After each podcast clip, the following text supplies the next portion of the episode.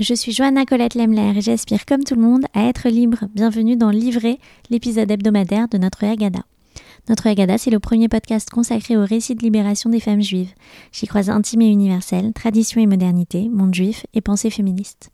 Vous êtes nombreuses à me demander des ressources. Livrer, ce sont mes trois recos de la semaine qui nourrissent la réflexion qu'on mène ensemble. J'espère que vous allez bien. Aujourd'hui, je refais un petit tour du côté de la poésie, qui est si constitutive de l'invention d'un nouveau langage et de nouveaux récits. Il y a quelque temps maintenant, je cherchais des ateliers d'écriture et j'ai découvert la newsletter de Laura Vasquez.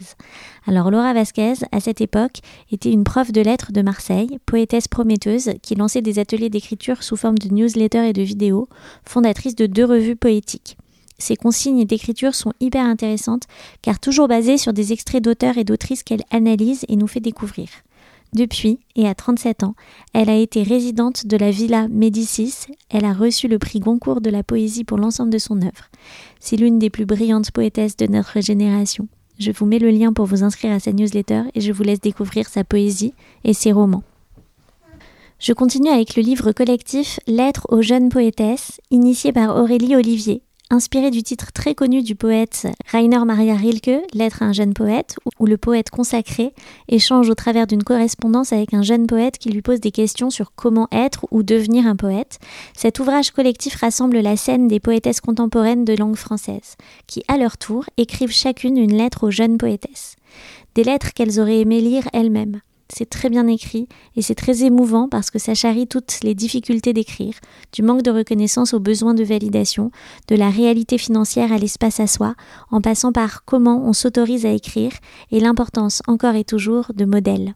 Vous y retrouverez Rim Batal, Nathalie Quintane, Chloé Delhomme, Lisette Lombé, qui sont des poétesses impressionnantes.